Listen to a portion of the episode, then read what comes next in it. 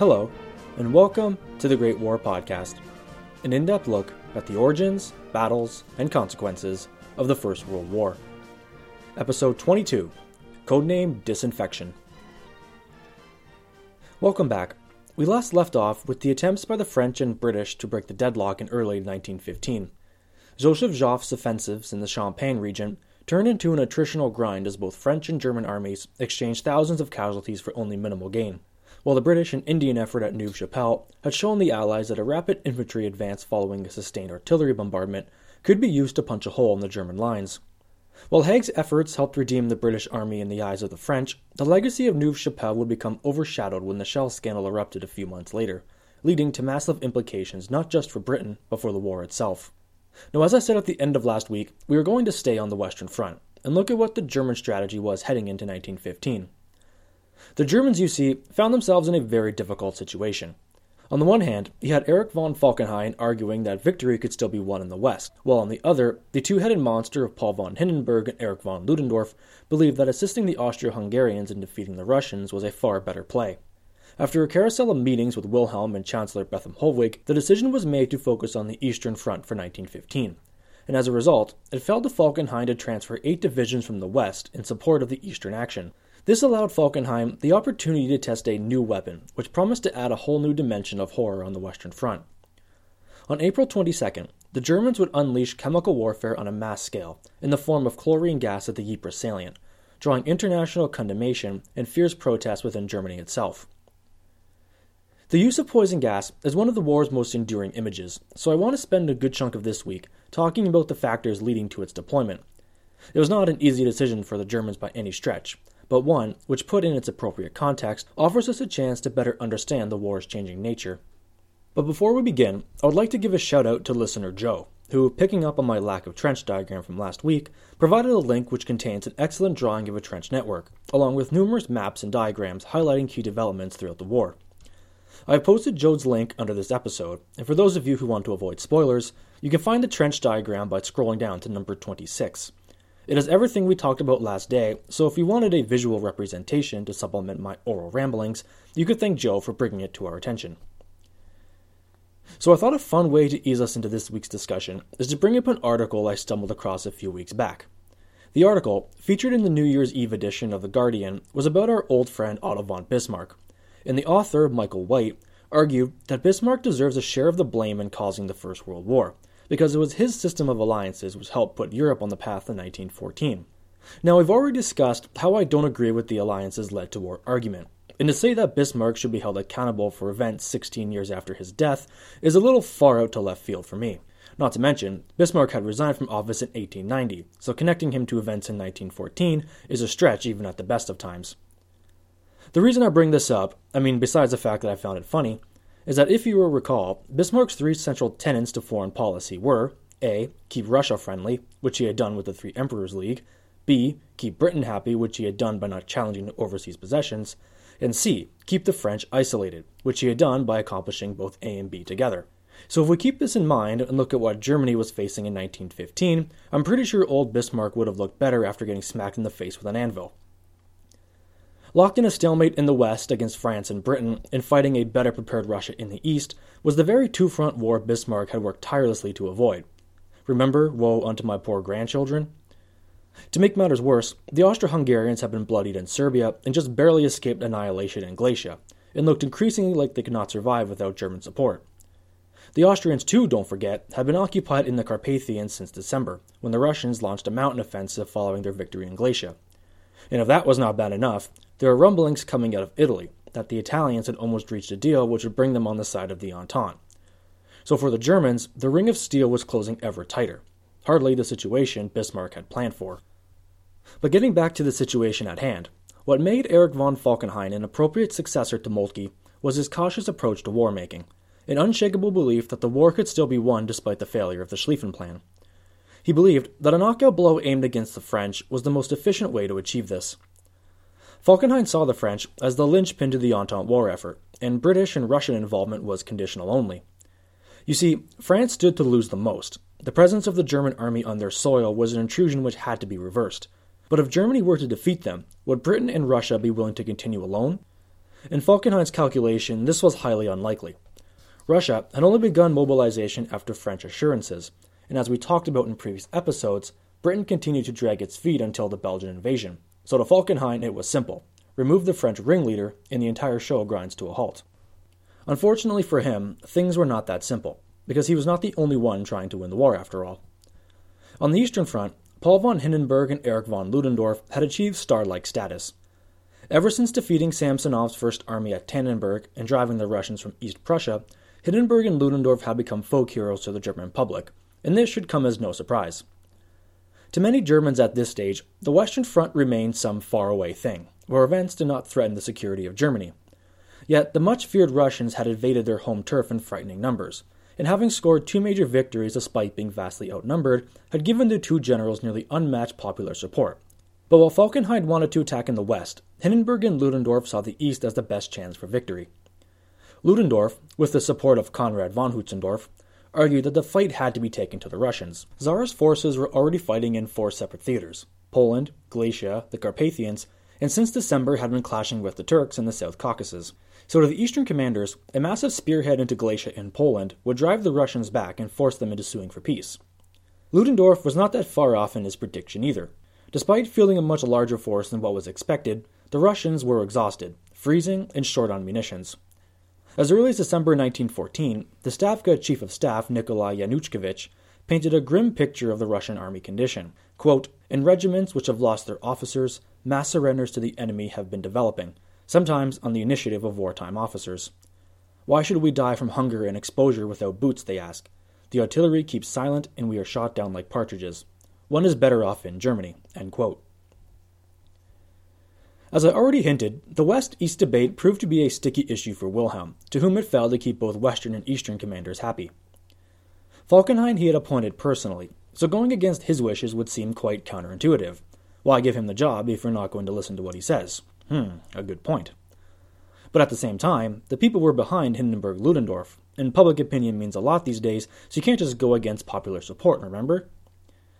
The split in command became white hot, as Ludendorff and Falkenhayn reportedly called for the other's resignation. Falkenhayn argued that an eastern approach would be a waste of time, and that a major effort in the west had to begin immediately before more French and British forces could be called up. While Eastern Command believed that the Russians were almost done, so you might as well take care of them now, free up the troops, and then head west, kind of like a reversed version of the Schlieffen Plan. But there were two things which tipped the Kaiser's hand to side with Ludendorff. One, he could not go against public opinion in the prestige of his eastern generals. And two, although the Germans would never admit to it, was to appease the Austrians. Germany did not have to play the diplomacy game on the Western Front, but in the East, the Austrians did have to be buddied up to, regardless of how strained the relationship had become. Plus, if you consider Falkenhayn's distaste for the Austrians, especially Hötzendorf, the Kaiser cannot side with him without the risk of alienating Vienna. So in early January, Wilhelm struck a compromise. For 1915, German efforts would be concentrated against Russia, but Falkenhayn would be in charge of the major operations designed to liberate Galicia in Russian Poland. This action was scheduled to begin in May, and at Hötzendorf's insistence, eight divisions from the west would need to be redeployed to support the now fragile Austrian army. Of course, getting these divisions, some 120,000 men from west to east without the Allies catching wind, was not going to be easy. He would need to find a way to keep the French and British occupied while he organized the logistics. So between January 14th and 25th, Falkenhayn met with his advisors and senior commanders from the Western Front to determine which area would be best suited to stage this diversion. The Duke of Württemberg, who commanded the Fourth Army at the Ypres salient, recommended that his sector was the ideal place as an attack there was exactly what the Allies expected, and thus would not give off an impression that something was amiss. Falkenhayn dutifully agreed, and it was concluded that Ypres was the best possible location. But before the meetings adjourned, the Duke had also agreed to something else.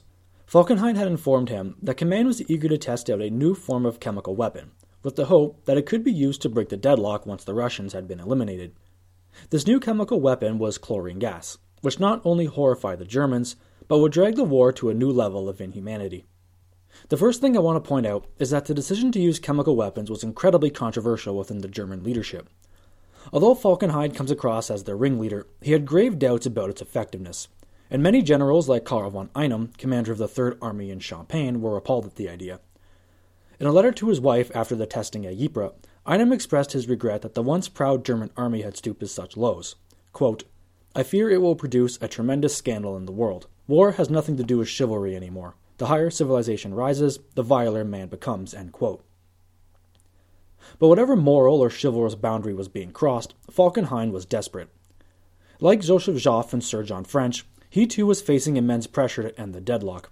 And prior to the Kaiser's decision to focus on the east, Falkenhayn had ordered that experiments be carried out to test the most effective gases and delivery methods. What I found most intriguing when researching this is that despite popular memory, the use of chemical weapons did not begin at Ypres in 1915. There is evidence that both the French and Germans had used irritant gases as early as 1914, but with little effect. While the French case is still up for some debate among historians, it is fairly clear that the Germans had used tear gas against the Russians during their campaign in the Polish salient. But due to the sub zero temperatures, the gas had frozen before the Russians had any idea it had been used. This is important because if historians arrive at conclusive evidence regarding the French case, it would mean that there was already a precedent for the Germans to experiment with more lethal forms, which, of course, would challenge a common belief that the Germans had used poison gas without provocation, and as you can probably tell, I just can't help myself when it comes to challenging these popular myths. It was not until Fritz Haber, then Germany's leading chemist, who suggested that pumping vaporized chlorine into an enemy trench was the most effective and cheapest mode of delivery. Haber had noted that previous attempts to deliver gas in specially designed artillery shells, known as T shells, was a waste of valuable resources, since Germany was facing a shell shortage of her own. Haber's solution was to use liquid chlorine, lethal in heavy doses, in which, when exposed to air, cools into a cloud and drifts along with the breeze. More crucially, was that in vapor form, chlorine is heavier than air, meaning that it would stay on ground level and be able to sink into crevices in enemy trenches, covering everything in a blanket of mist. To add to this already horrific picture, once inhaled, the gas would sit in a person's lungs like a wet towel, essentially causing the victim to asphyxiate from the inside. Haber further concluded that the best way to transport this weapon to the battlefield was in special steel canisters, codenamed F batteries, and connect them to a tube line dug underground facing downwind from the German trenches, which had begun to be put in place beginning on April the 2nd. With a solution in place, Falkenhayn only needed to justify its usage. The problem was that Germany had signed both the 1899 and 1907 Hague peace agreements, which strictly forbade the use of chemical weapons and toxins. However, German command found a loophole in the terms, which called for banning of, quote, the employment of poison or poison weaponry, arms, or make use of projectiles, the sole object of which is the diffusion of asphyxiating or deleterious gases, Now, from my point of view, that seems to cover all the bases, but Falkenhayn decided to take these statements in the most literal sense. In regards to poison or poison weaponry, he took that clause to apply it only to the deliberate poisoning of food and water, and weaponry to mean the actual act of shooting poison bullets or using poison bayonets. And for the use of projectiles, well, they were not using projectiles to deliver the gas now, were they? They were releasing it through canisters and leaving nature to take care of the rest, and surely there was no rule stipulating against that.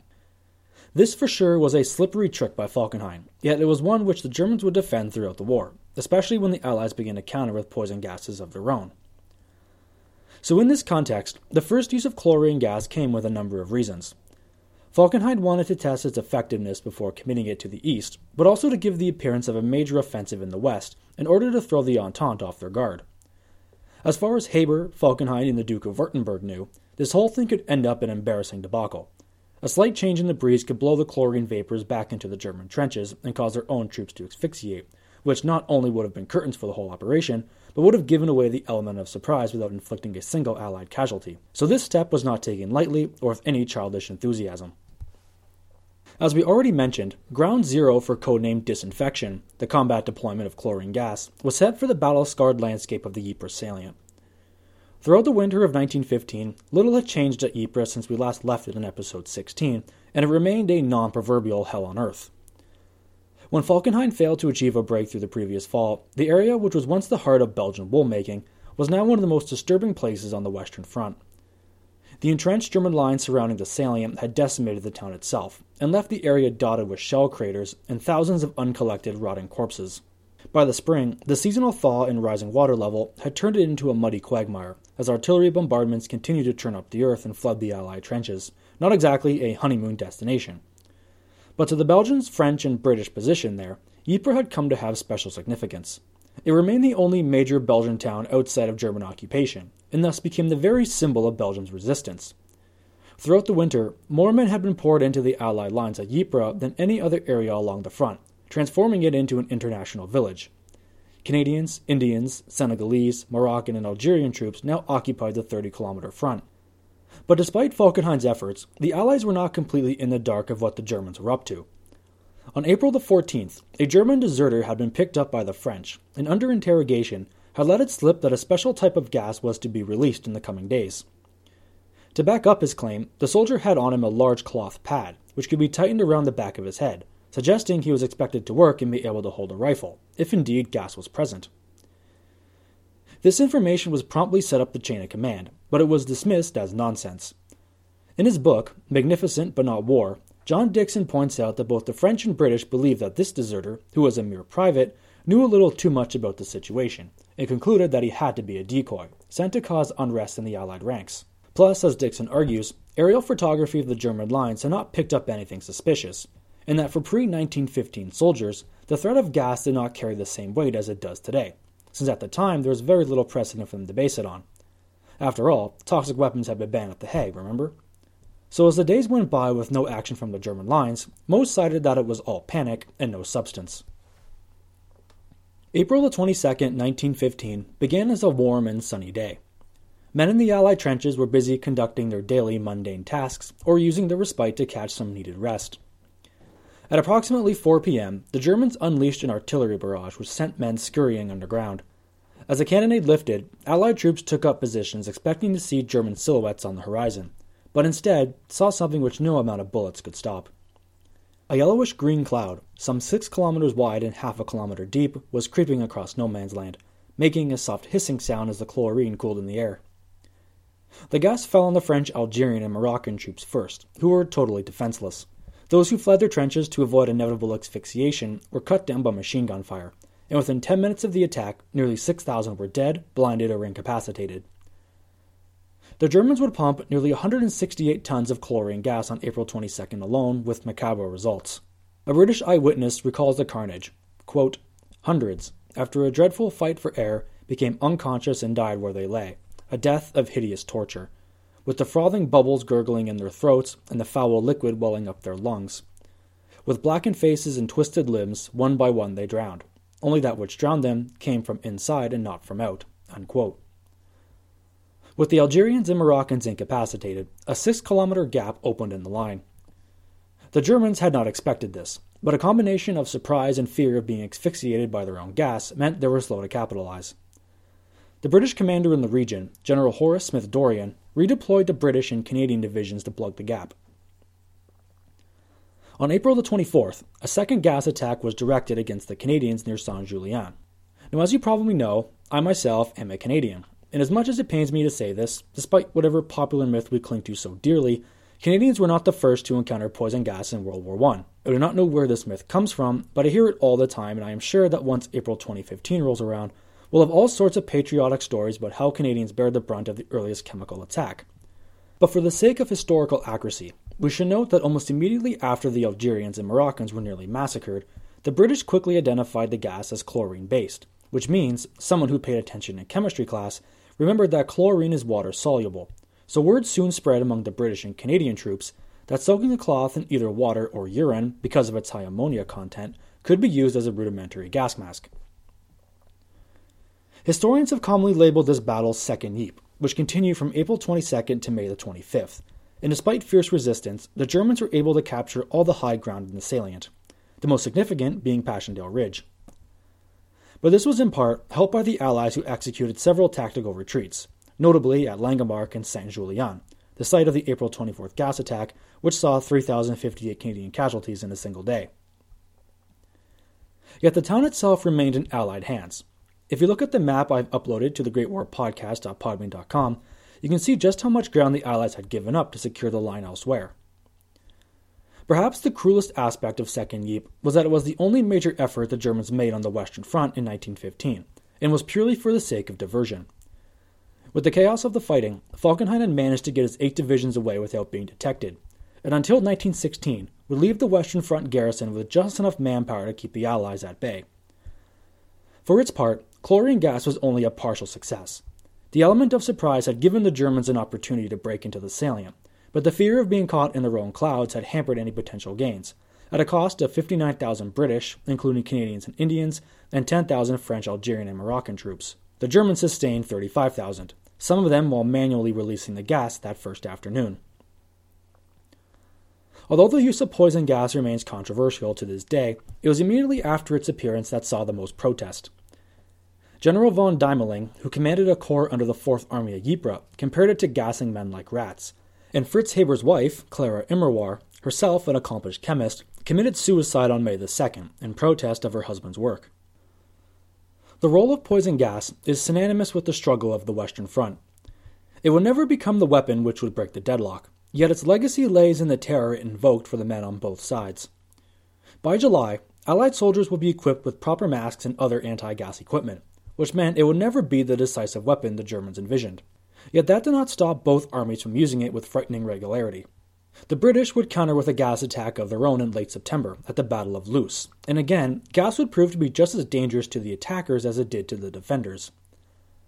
Like the bombing of civilians in World War II, poison gas in the Great War became a terror weapon, designed to break the fighting spirit of an army. But as was the nature of the Western Front, whatever tactics were employed, the opposing army quickly found ways to counter, which is one of the reasons why the deadlock became so difficult to crack. But the Germans weren't the only ones to focus their efforts away from the Western Front. To help relieve the strain on their besieged Russian allies, the British and French began to look elsewhere. In London, Winston Churchill's calls for an assault on the Dardanelles had begun to pick up steam. Beginning in February, Royal Navy ships had already begun bombarding the fortresses which lined the Gallipoli Peninsula, in the hopes that the Ottomans would be forced to commit resources in defense of Constantinople. Next week, we'll look at the Gallipoli operation in more detail what the plan was, why it was done, but most importantly, why it was a total failure. In short, it was highly ambitious, but proved that the learning curve in the First Total War was much steeper than expected.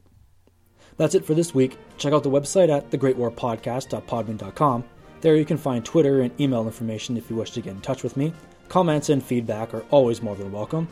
If you are interested in helping out the Great War Podcast, give us a search on iTunes and leave a five star review, as that will help keep the show up in the rankings and encourage me to keep pumping out new episodes.